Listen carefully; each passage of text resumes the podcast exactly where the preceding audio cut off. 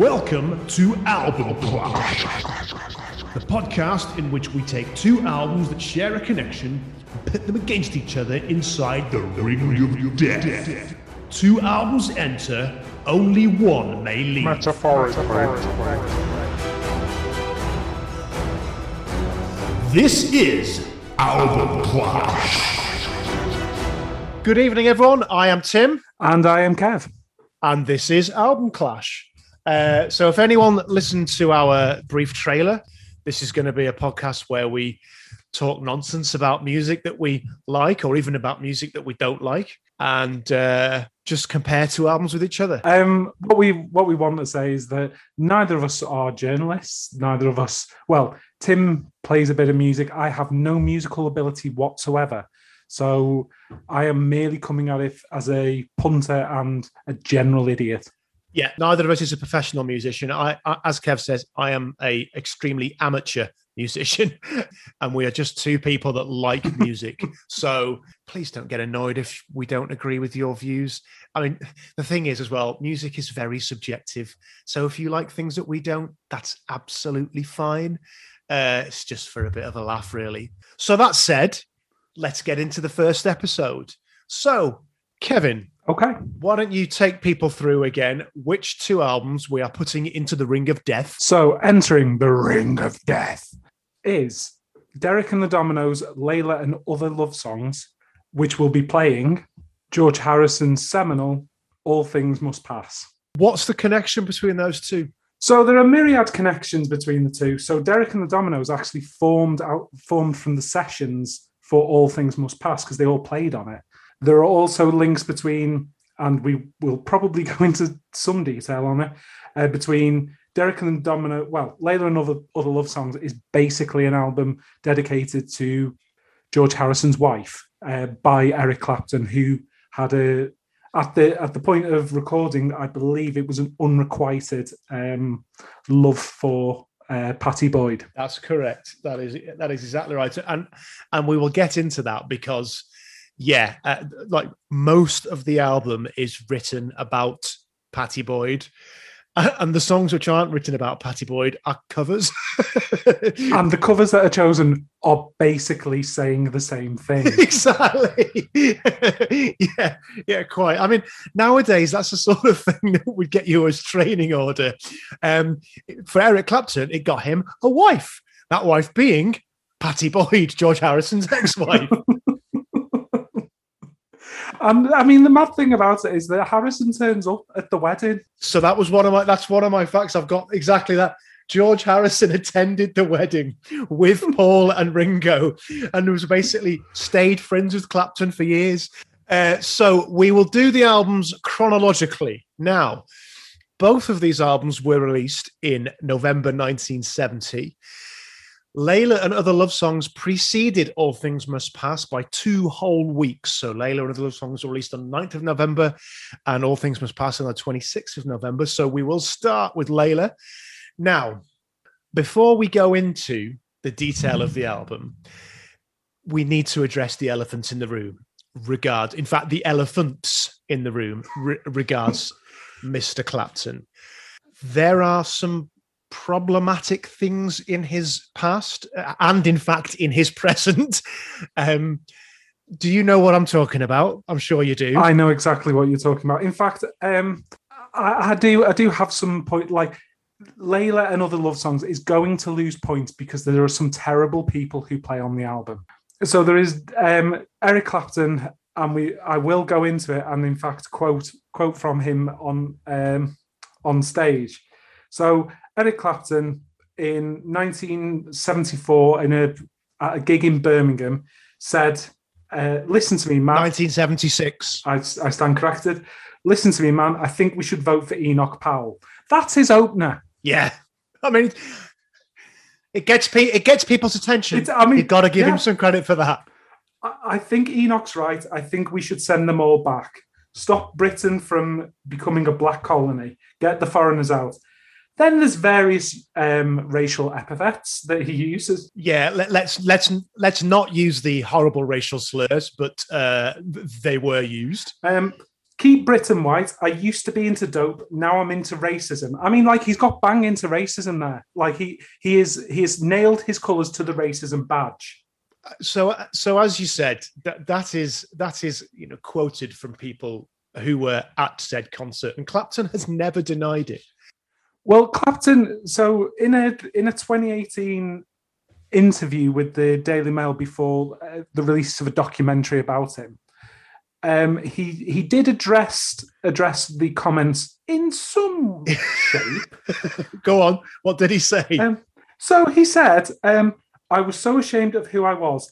I was a kind of semi-racist." Now I, I have an issue with that because based on that on that statement, he, he wasn't a semi-racist. yeah. He was a full-on racist. Like he he as we said, he nailed his colours to the mast.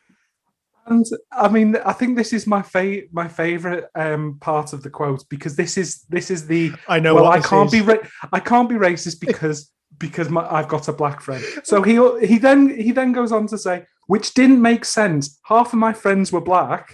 I dated a black woman and I championed black music. I mean, some I don't know which I don't know which of those three things is the best. They just sort of you know each one comes after the other and escalates things. and then I know there are people who will who will say championed, stole, appropriated. Yes, yeah, it's going to definitely appropriated. now, so I said, and in his presence. So, will you allow me to take you through in in December of last year? So, for anyone for anyone listening in the future, we are speaking to you from the COVID times. So we're currently in the middle of the third national lockdown in the UK.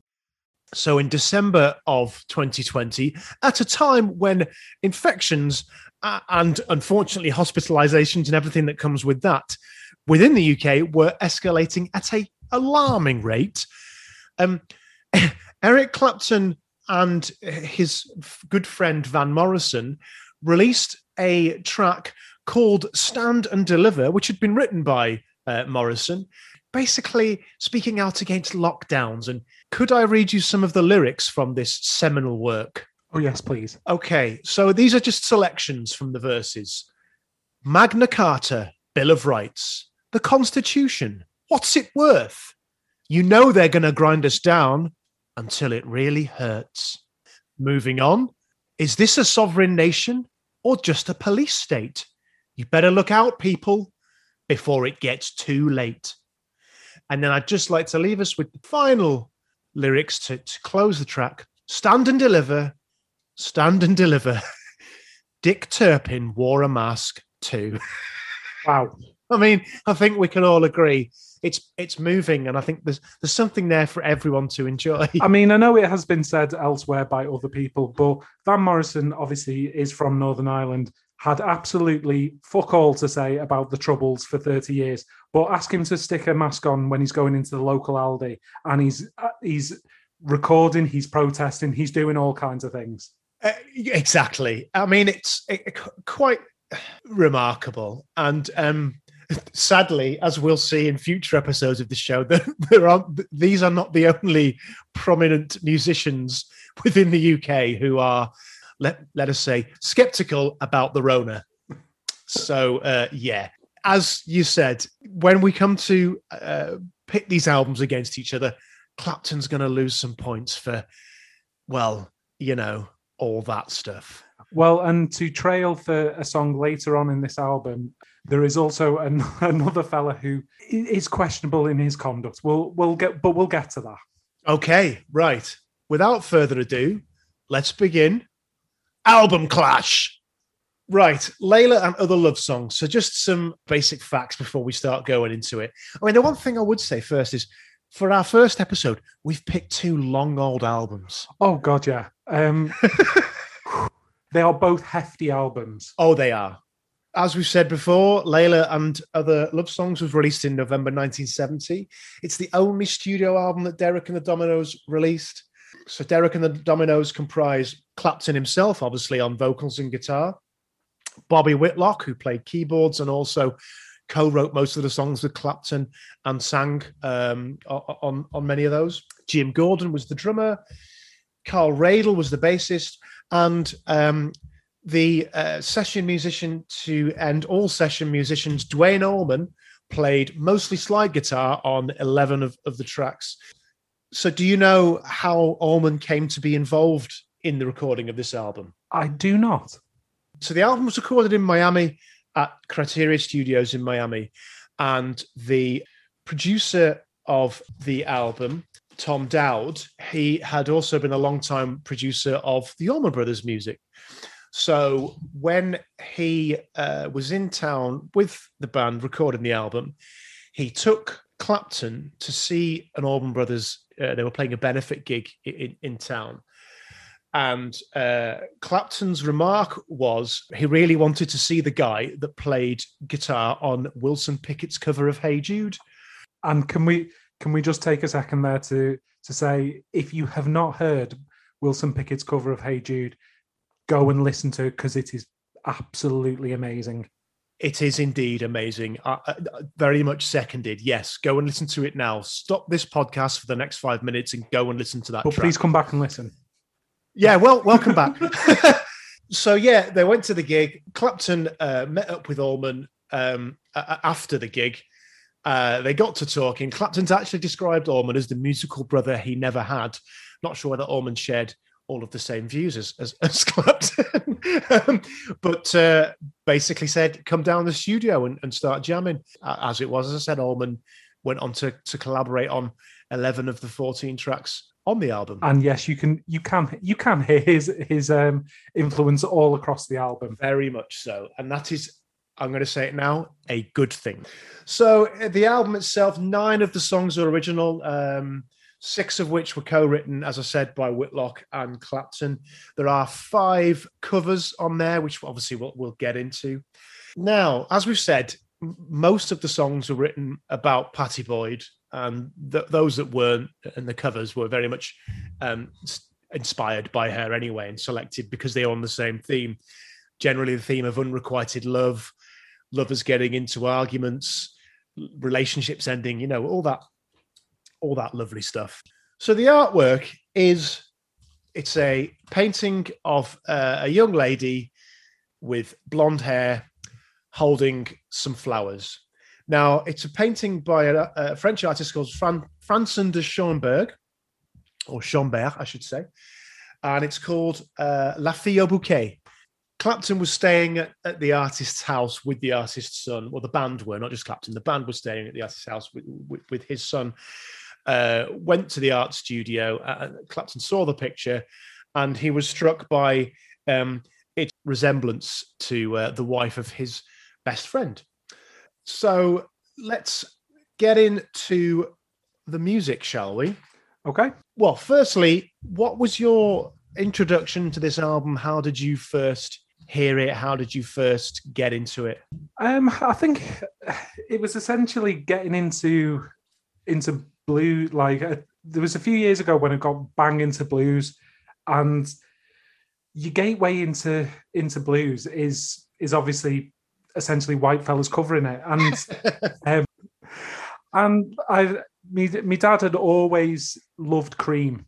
Um, so I'd, I and had always loved Clapton. So, but for some reason, he never had Layla as an album in the household. But I had I had heard Layla, and I was always intrigued by the song. And so, just through trying to discover more about blues and that sort of genre, like I came across I came across the album and I was like, as soon as I, as soon as I started listening to it, it was like, yeah, I I I, I am enjoying this jam. So for me, it was uh, it was when I was when I was in school. I was I was I don't know 13, 14. So the first band that I played in in school, I was I was bass player at the time, the the lead guitarist and, and singer for the band, it was bang into Clapton, um, massively into Clapton. And he introduced me to, to Clapton and, and and and this this album as a result. So you said you said about your dad not having a copy of the album. It actually never charted in this country until I think it was 2001. It did not enter, the, and even then, it was only entered at number 68 it did not chart in the UK it, it, it didn't perform well No. um, commercially. No. So yeah, just, for, for me, it was it was it, you know quite quite a time quite a while ago when I first when I first touched on the album, but then um, sort of hadn't listened to it for ages until uh, actually I, I I managed to get hold of a of a vinyl copy a, a year or two ago, and uh, have listened to it quite a lot since then. Although I'm going to have to make a, an honest confession here. Um, I was going to talk about it when we got to uh, Layla, which obviously we're, we can talk about its cultural significance and uh, what it's been used in. And I would love to say that uh, being a, a cineast and loving loving film and that the I, I can reference uh, the the specific scene in Goodfellas, and that's how I came came into the song. But that would be a lie. the the the way that my first experience with Layla came from the Vauxhall once driven, forever smitten ads. I'm so glad you said that. And so essentially my my introduction to to Layla as a song came from a shitty advert for a for a Vauxhall Astra. Okay, so uh, the opener is "I Looked Away." Guess who this is written about, Kev? I, I have no idea. I mean, I, I did when when making my notes after listening to, to the album. So I, I made a note of the of the line to love another man's woman, baby. I guess I'll keep on sinning. I mean, do you think George had any idea when he heard It's this the- album? It's the fucking opener. I mean, he's he's not even subtly built up to it. Like he's banging straight on. Like basically, I want to boff your wife. exactly. So, so, have you ever written a song or a uh, poem or, or anything about an unrequited love? Um, I, I can I can say I have not, but that's because I do not have the uh, the tools with which to create such a thing. However, you know, if I was after my best mate's wife, um, I probably I probably wouldn't commit it to to recording and then performing round the world. well, that, that's fair. So I did once write a song about someone. Uh, again, this is when I it was, was it, it was the first song I ever wrote. Actually, it was when I was in school, and um, it was a girl I was I was I was besotted with. Uh, She had no, no interest in me whatsoever. we were on speaking terms. Uh, that's probably the best I can say. Um, and then uh, there was like every so often there'd be um, you know like school concerts in, in evenings and stuff where you know you'd get you'd get the school choir singing stuff and and whatever and and my band would go and play one or two songs uh, and there was one where I, I, I was playing uh, I was playing a couple of songs. One was a cover, and one was this song I'd written. And like, none of the students ever turn up to these things because they just, you know, they weren't very interesting. Anyway, so just before the show, I'm uh, sort of, you know, just looking through the, the curtain and stuff, and she fucking turns up, doesn't she? I'm absolutely shitting myself from this point, going, "Oh my god, I'm about to lay my soul bare in front of the woman I'm in love with and my parents." oh dear. Um, In Shropshire. it's in rural Shropshire, home of the modern Olympic Games. and, uh, do your research, go on Wikipedia, it's true. Uh, and so, yeah, and um, it went all right, actually. The performance went all right. And at, at, the, at the end of the performance, she came backstage, she gave me a little hug, and Had you reached your peak?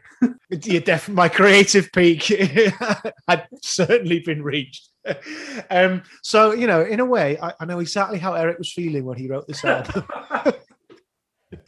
this is a perfectly serviceable opening track. I think that's that, that's all I've written. You, Yeah. It's instantly recognizably claps. Oh, very much so. The the the musicality of the album is very consistent, and so the opener very much sets sets the tone for the album. I would say. Definitely, yeah, I, I- yeah. I would, I, I agree. So, track two, Bell Bottom Blues. Again, who's this written about? Uh, yeah, basically, it, the the title of the song came because um, when uh, Clapton told Boyd that he was going to America to record an album, she asked him to bring her back a pair of bell bottom jeans. So fortunately for for Clapton, she didn't ask for hot pants because Hot Pants Blues doesn't really work as a title. That's a very good point. But what I can what I can say about Bell Bottom Blues is that Duane Allman doesn't play on this, so Clapton does all the guitar parts, and it is noodly tastic. Um, even if you don't particularly like the song, um, which I, I, actually do quite like it, but you have to recognize the technical skill and ability that goes into it. Yeah, I, I agree. And and for me, this feels like the first. This feels like the proper opening of the album. It feels like the first epic track on there because of its length. I mean, it's six minutes. Because of the solo, as you said, and uh, because of the proficiency, for, for me, this is uh, this is the true opening to the album. I would say. Did you know that Cher covered this song in 1975? What? I've never heard the version. And now I Cher... really want to. yeah, I know. Yep. but that's not for today. Um, so track three is uh, is uh, keep on growing. Um, it's a nice change of pace. This quite a quite a funky upbeat blues riff to start the track. Uh, so apparently, according to Whitlock, uh, in an interview with Songfacts in 2004, it's just started as a as a jam. The, the group, obviously, Allman plays on this track as well. It started as a as a jam, and uh, they liked the way it sounded, um, and so uh, they figured let's stick some lyrics onto it. And again, according to Whitlock, uh, they went out and wrote them in 20 minutes in the lobby of, of Criteria Studios. And I mean, you could you can tell, like particularly towards the end, that it came out of a jam because they're having a they're having a lovely old time on that. That's, that is exactly what I've written. The same thing. And I mean, like I, I do really like the song, um, and I know it's it's very cliched, but I wrote down um, I could imagine driving down a Californian highway with the roof down, listening to it. It feels it feels very it has a very summery vibe to it. Definitely, yeah, completely agree. Completely agree. Re- really good. Uh, and say it's one of those. the whole album really you've got to be into uh, just enjoying musicians uh, play with each other um, in a musical sense. Grow up in a musical sense. oh dear. Moving swiftly on. Um, so this the vocals in this song uh, are, are, what's called a call and response. Did you note that? Yeah, um, I, I, I think I read something, or maybe it was related to another another one of the songs later on. Um, they were going for like a Sam and Dave kind of call and response yeah. thing. Exactly, and there's there, as you said, there's a couple of tracks on the album that are like that. Um, so uh, yeah, quite quite nice that. Track four, nobody knows you when you're down and out. Uh, so this is the first cover on the album. Uh, first recorded in 1923 by Jimmy Cox. Uh, uh, the most, I think, the most popular version, certainly before this album, if not, if not, uh, you know, definitively, is is a song, is a recording by Bessie Smith in 1929. Uh, not got a load to say about this track other than uh, it was the first track that Allman had recorded, you know, chronologically, not in terms of their order on the album, but it was the first one that Allman played with the band after he joined the sessions. Uh, and apparently it was recorded in one take, completely live. Yeah, um, it's it's perfect. It's perfectly fine. It's as I say, it's it's a blue it's a blue standard they like Allman Allman will have inevitably played this loads of times. Clapton has played it loads of times, and Clapton's continued to play it in his live show. So yeah, yeah, it's per- it's perfectly it's perfectly good. Um, ends the first side if we're going on the on the vinyl. Yep. Um, per- perfectly well. Yeah, agreed. And I think that it's a general thing in the album. A lot, a lot of the album is is perfectly serviceable blues music. Um, and and if you like that sort of thing, then this album is very much for you. Yeah, full disclosure for me, I I love I love Duane Allman's guitar music in general, and I think it comes through really clearly on this album. Um, we've got to do some Allman Brothers uh, as this as this series progresses. By the way, um, yeah, I, I, I I really like Duane Allman. He's well, and as as we've already um, absolutely extolled the virtues of his guitar playing on an entirely different song uh, when we're just trying to talk about this album. Um, yeah, we, I, I am a fan of the Allman Brothers as well. Um, yeah, so we will we will talk more about Duane Allman. Yes. So track five, the opening of side B. So if you're on CD, it's track five. If you are on vinyl, it's uh on CD. No one listens to CDs anymore. Christ, if you're streaming, it's it's track five. If you're on vinyl, it's it's track one of side B. If you're on cassette, Cassettes are making a comeback. start of side two. so I am yours. Um, so the lyrics for this track are mostly taken from a seventh century uh, poem by Persian poet Nizami. I really hope I've pronounced that correctly. Uh, called "The Story of Layla and Majnun." Now we'll be coming back to this poem again uh, in a later track. I wonder if you can guess which one it is. But basically, the, the, the, main thing I've got on this is that so many of the lyrics to this track are taken from that poem that Nizami actually receives a songwriting credit on the song. Um, the the note that I made of it is that in a in what is a very blues heavy um, album, it's it's a it's quite a lovely step change. It's a it's a like from the from the like first the first side of the album coming on to the the second side. It's like a palate Yeah. cleanser, and I, I I really like the it's it's still got.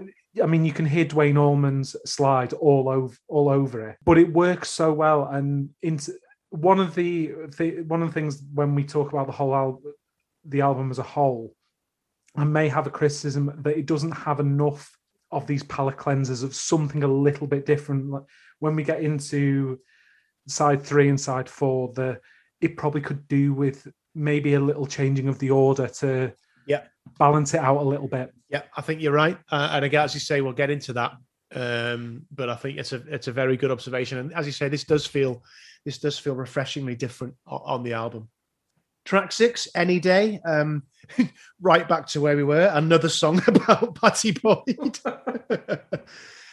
Uh, so uh, I don't have a great deal to say about this. I mean, one for musicians, uh, the verse and the chorus are in different keys. So the verse is um, in A major and the chorus is in D major. Um, the the note that I made was Clapton and Duane Allman absolutely shredding all over it. Oh, Like, absolutely. that, that that that that was the entirety of my notes on it. I have to I have to admit, like they are they are just noodling Yeah. all over the. They are indeed. Okay, on to so the next track, uh, Key to the Highway, which is the last track on side B. This is the second cover on the album. Um, first recorded by Charlie Segar in 1940. Songwriting is actually credited to Segar and uh, another blues uh, musician, William Broonzy. Um, both Segar and Broonzy played this song um, uh, and recorded versions around a similar time as, as it had been uh, something they'd played as they'd started out. Lyrically, there's very little difference between the two, and I think it's just one of those things with a lot of blues tracks where they they grow organically. Um, you know, songs being being played around communities uh, and growing up, you know, folk songs, if you like, growing up and growing organically. Uh, this song, uh, this track on the album uh, is it's this is my sort of length, nine minutes and forty seven seconds. Now you're talking. So uh, again, I'm gonna I'm gonna have to make um, a confession. The garage band estate in me wants to hate it because it's nine minutes long and it's just multiple track and everything like that. I absolutely adore it. It's so good. Um, yeah, it's. I would I would argue it's probably alongside the title track. It's probably what my favorite on the album. Um, you just you just lose yourself in it, and you the the musicality washes Yeah. over you. You like you get in you get about five minutes in, it's like, oh Christ, like and you've still got another four minutes of of of noodling going over it. And and it's another for me it's another track where as you said earlier the dueling guitars uh, and different styles of, of clapton and allman you know the slide guitar on this from Duane Duane allman is magnificent and with clapton say dueling with that it's just it's glorious i love it I mean, and uh, the song comes out of a jam. They were pissing around in the studio, and the producer came in, heard it, was like, "Start recording that. They, that's that's boss that." And that's what it is. It's just it's just a big Al jam, Yeah. and it's glorious. It's it's the thing that you want from Duane Allman and Eric Clapton playing on a record together. Absolutely. A 100% agree. uh, Definitely. So the song itself, very in keeping with the theme of the album, it's about a traveling businessman who takes to the road after he's broken up with his lover.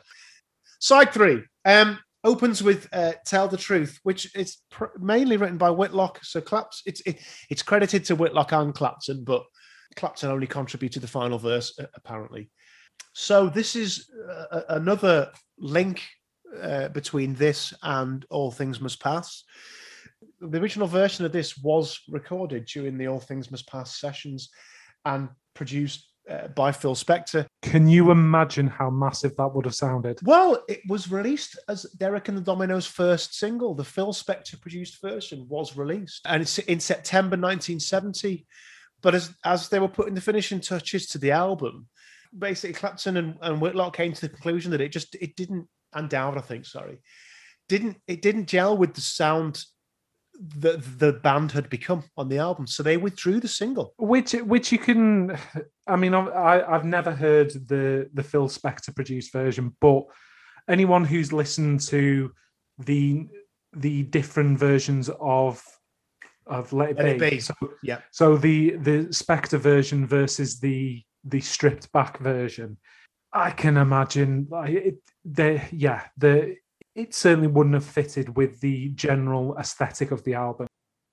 So I, I have realised we haven't actually said very much about "Tell the Truth" in terms of in terms of the song. Um, the only note that I really made on it was uh, the counterpoint between Clapton's playing and Duane Allman's slide. Again, is very evident within within the song. It, it is. Uh, So the other point I made is that this is the other call and response song on the album. So whereas whereas the previous track was alternate lines, this is alternate verses sung between Whitlock and uh, and Clapton. And actually, I, I I I do think their voices they do work well with each other. Yeah, they do. Okay, so next track on side three is "Why Does Love Got to Be So Sad?" And the only the only note I've written here is I love Duane Allman's really fast guitar solo on this track. I mean, the the note the note that I made was: Is this referring to something? I could not possibly comment. yeah, you, you, you, I mean, you you have to love the guitar solo in the middle because it's ridiculous, and it, it, it again goes into a big, massive jam. It, it is it is a fantastic song. The, obviously, Pattie Boyd is is very much prominent in this, and basically, the, the next the the run of songs coming up are basically all about her. yeah. The, I did make I did make a note here though that why does love got to be so sad? Whilst I whilst I do enjoy the song, I asked the I, wrote the note and asking the question: Could the album have done with a stronger producer to rein it in a bit? Does it- do they? Because this song, like, why does love got to be so sad? Does have at least about three solos in it. Could uh, with a stronger producer, I mean, I'm not saying Phil Spector needed to be in the studio waving his gun around, but if someone could have maybe clipped them back a little bit. Why do I feel like I'm being transported back 10 years to the other stage at Glastonbury in 2011 when we were watching Queens of the Stone Age on a Sunday night? And you're suggesting that Josh Homme has played one too many guitar solos and better living through chemistry. But my my response now would be the same as my response then. If you're complaining about too many guitar solos, why are you here? I, I, it's it's obviously the the dichotomy inherent within me that I I love a guitar solo, but I also love a garage band. And occasion occasionally I do feel that this album could have done just with someone saying, lads, like you could have just stopped now. So I think you're right. Uh, I mean, it's it's clear that Dowd w- was whether he was chosen specifically because of the production work he'd done on the Allman Brothers track albums. Because again, they're they're very noodly uh, and and drawn out tracks. Um, so it, it, it's obvious that that's exactly what they're going for. But yes, there is a balance to be struck. and I'm not sure this album strikes it right. Yeah, I'd, I'd agree with that. Uh, and on that note, the final track on on slide three, "Have You Ever Loved a Woman," uh, comes in at a, a pedestrian six minutes and fifty one seconds. So, do you have any any idea why this might have been included in the album? I, I think Eric might just have liked the song, you know, the sound of it. I mean, the, the the song constantly refers to to someone wanting their best friend's wife. I mean, he's not even hiding it anymore. No, no, indeed. It's uh, he's basically said, George, I'm in love with your missus, and I'm probably going to take her from you. So this is another cover, as he said. It was, you know, uh, clearly chosen because it fits with the theme of the album. Not a great, um, not a great deal to say about this song. Uh, it was written by Billy Myles. Uh, it was first recorded by blues artist called Freddie King in 1960.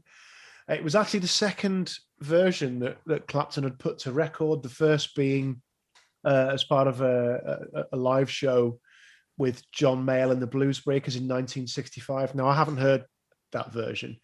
So yeah, I've not got I've not got anything else about this. It, it again, it's another perfectly serviceable blues track. Yeah, it, it, it is like it's a again, it's a blues standard. It's done it's done well. There's there's not a huge amount to, to add to it. Nope, Indeed. And and we now that takes us on to side four. So the first, the opening track of of side four is a cover of Jimi Hendrix's Little Wing. So it was recorded actually shortly before Hendrix died. Uh, so they'd originally wanted to record it as a tribute to a living legend, but obviously it took on a, a greater significance after after Hendrix's death. Uh, but I'm going to come out and say it. I do not like this version of the song. Thank you. It's uh, my my note. My notes were, and I again I will admit to a level of bias on it. The I I adore Hendrix's Little Wing. So yep, I'm I was always going to be a little again a little guinea. It's not great. It doesn't go anywhere. Nope, exactly. So I've put it's very plodding. Yeah, with, without question. Like it, it, it's a song played by extremely talented musicians that has none of the heart and soul of the original Hendrix version, and I think it's out of place on this album. Yeah, it it doesn't it doesn't bring anything, and it is it is a poor substitute for the original, and it, it doesn't like what you want from a cover that isn't as as good as the original what you want it to be is you want it to to do something different. It neither it's neither an improvement nor does anything original or exciting with it.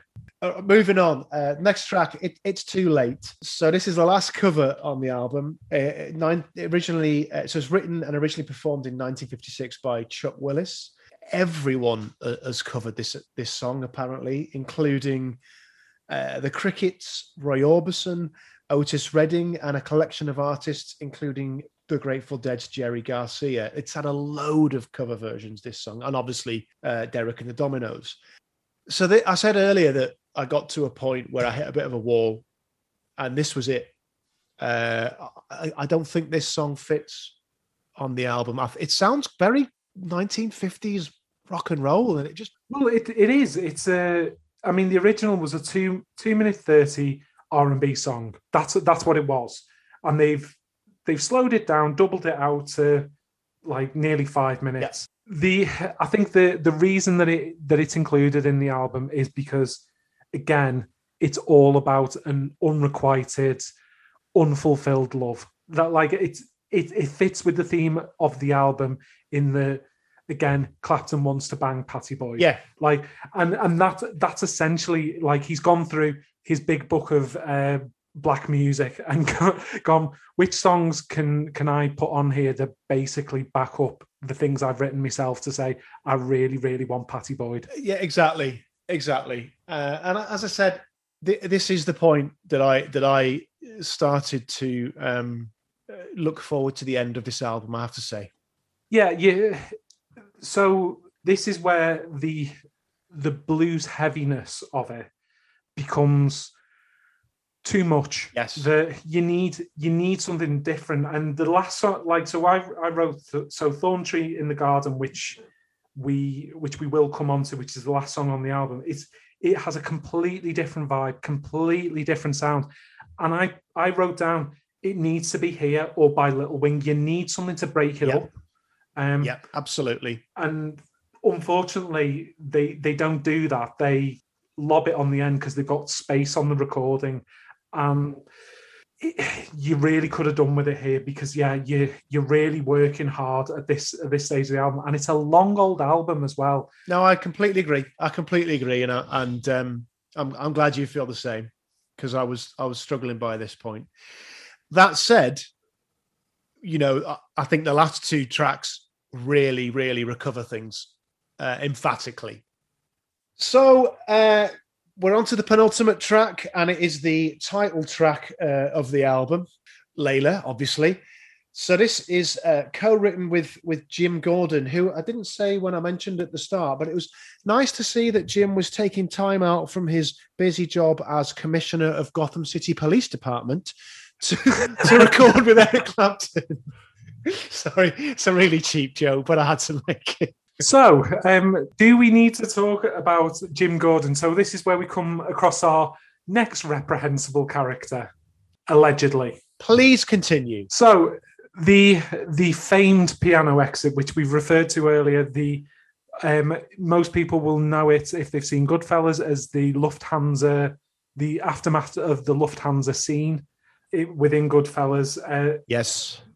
so allegedly, and I am using that word deliberately because it has not been officially agreed upon, that Rita Coolidge, um, she of the Bond song from Octopussy, All Time High, wrote the piano exit, and Jim Gordon stole it. Yes. Um, That is my. So they they were partners at the time, I believe. so the um, so at this, I think at this point, Rita Coolidge was not with Jim Gordon, but but he had heard he had heard it when they Oh. were together, and she was trying to come up with a with a composition that was later released, and I don't recall the name of that song.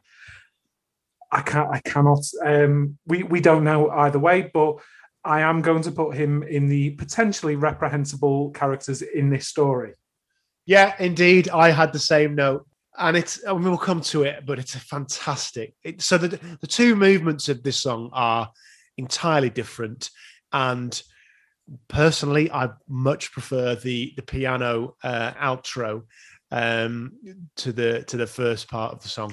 yeah, it's the the fir- the first part of the song is is great. Obviously, Vauxhall tastic, but the the piano exit is transcendent. It's it's it it is a, a just an amazing piece of work, and the how it all comes together, and with Allman Slide underpinning it, it's it's beautiful. It's a beautiful piece of work.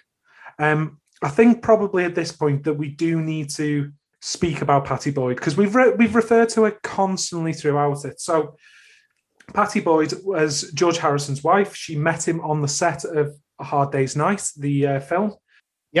The relationship between the two had begun to had, had begun to fizzle out by this stage.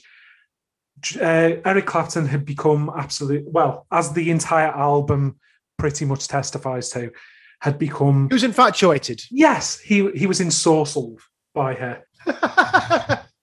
And George Harrison, from from most reports, wasn't really that asked. like, they still continue to be mates and that, um, which is all like all a bit weird, really. So I am quoting Wikipedia here. So uh, whomever uh, edited this part of the Wikipedia entry for Layla and other love songs, uh, it states that um, Harrison was losing interest in Boyd by this point. That's the quote, and that's quite a brutal way of putting it. But there you go. Not asked. well, exactly. Um, yeah, in, indeed. And so Pattie Boyd, she was a model, uh, and she, you know, she was she was a very beautiful woman. Uh, I think it's fair to say. And she she went on to marry Clapton after uh, her and Harrison divorced, and they were together until 1989. They Clapton and Boyd separated in '89. I mean, obviously, the as we've as we've mentioned before, the name of the song was inspired from the the poem, the story of Layla and Majnun. Yep. Um, and the thing that I was most surprised by, because the you considering it is it is you almost universally considered Clapton's signature song. It, if you if you think of Clapton, this is the song that you pretty much go to. And Yeah. and the riff is Duane Allman's. Yeah, I'm so glad you said that because that makes me like it more. uh, but yes, indeed, the, uh, the the claim is that is that Duane Allman was the first person to play the riff, and in fact, until Allman started playing this riff over the top, it was it was played very much as a pared down, slow um, ballad, um, in, in a very similar way to the to the uh, acoustic version from Clapton Unplugged, which I'm sure many people will be familiar with because it was very famous in the I think 92 that that got released. But yeah, the fact that Duane Allman came up with that riff is just it just makes me love this song even more. like and I, th- I think the reason that the song the song works so well and basically brings up the album because you've got what's a very clapton clapton-esque song and then it jumps into this entirely it, entirely other song that's been sort of tacked onto the end of it and as Yeah. as we as we've said like previously when discussing side four is that you're really having to work hard to, to get to the end of this album. Yep. And then there's this piece of piece of music that completely transports you and it completely changes your opinion on the album because it's right near the end. And you've you've got you've got something that's that's changed that tone that you've had to been really working through. Um yeah, and, and Layla, you know, no matter no matter what you think, it is established as a classic. It it, it simply is, and it, it is a it is a wonderful piece of work. Indeed, it is. Indeed, it is. Uh, completely agree. So, a couple of uh, of- other things to say about the the song. Rolling Stone put it at number twenty seven on their uh, list of the five hundred greatest songs of all time. Uh, the Rock and Roll Hall of Fame voted it as one of their 500 songs that shaped rock and roll. So it's, you know, when you talk about the legacy of this album, you really mean the legacy of this song. It is, it is, uh, well, seminal. I think is the word. Yeah, yeah, you can. It, it has earned its place within the pantheon, if you want to be a bit wanky about it, which obviously I do. yeah, absolutely. And I think I think we should leave the final word on the song itself to to Pattie Boyd.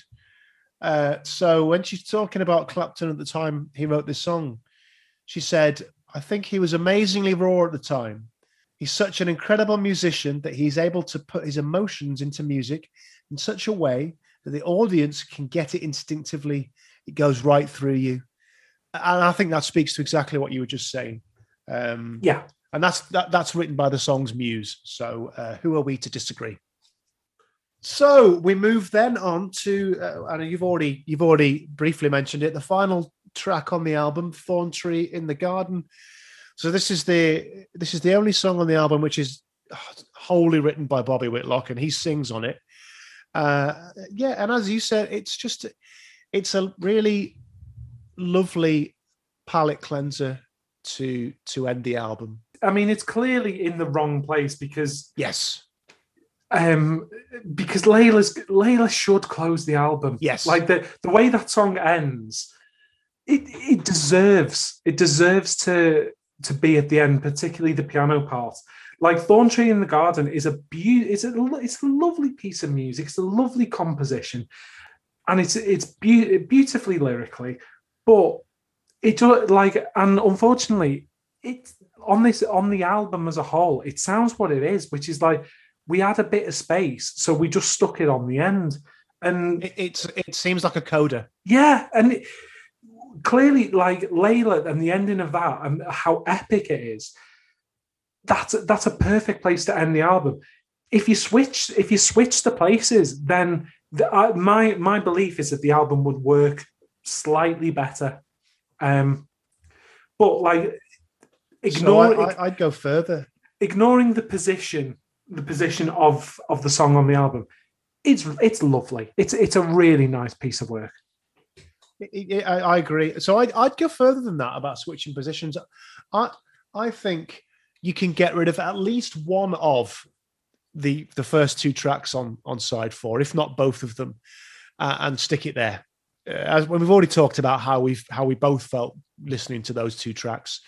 If this were if this were to open side four and then Layla were to close side four, just have two tracks on it, it'd be great for me.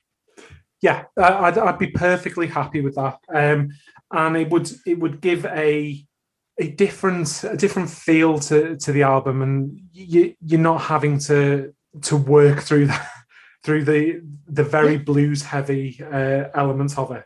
Yeah, exactly. Uh, so just just finally on the track. So do you know what this track is about? Uh, no, I don't.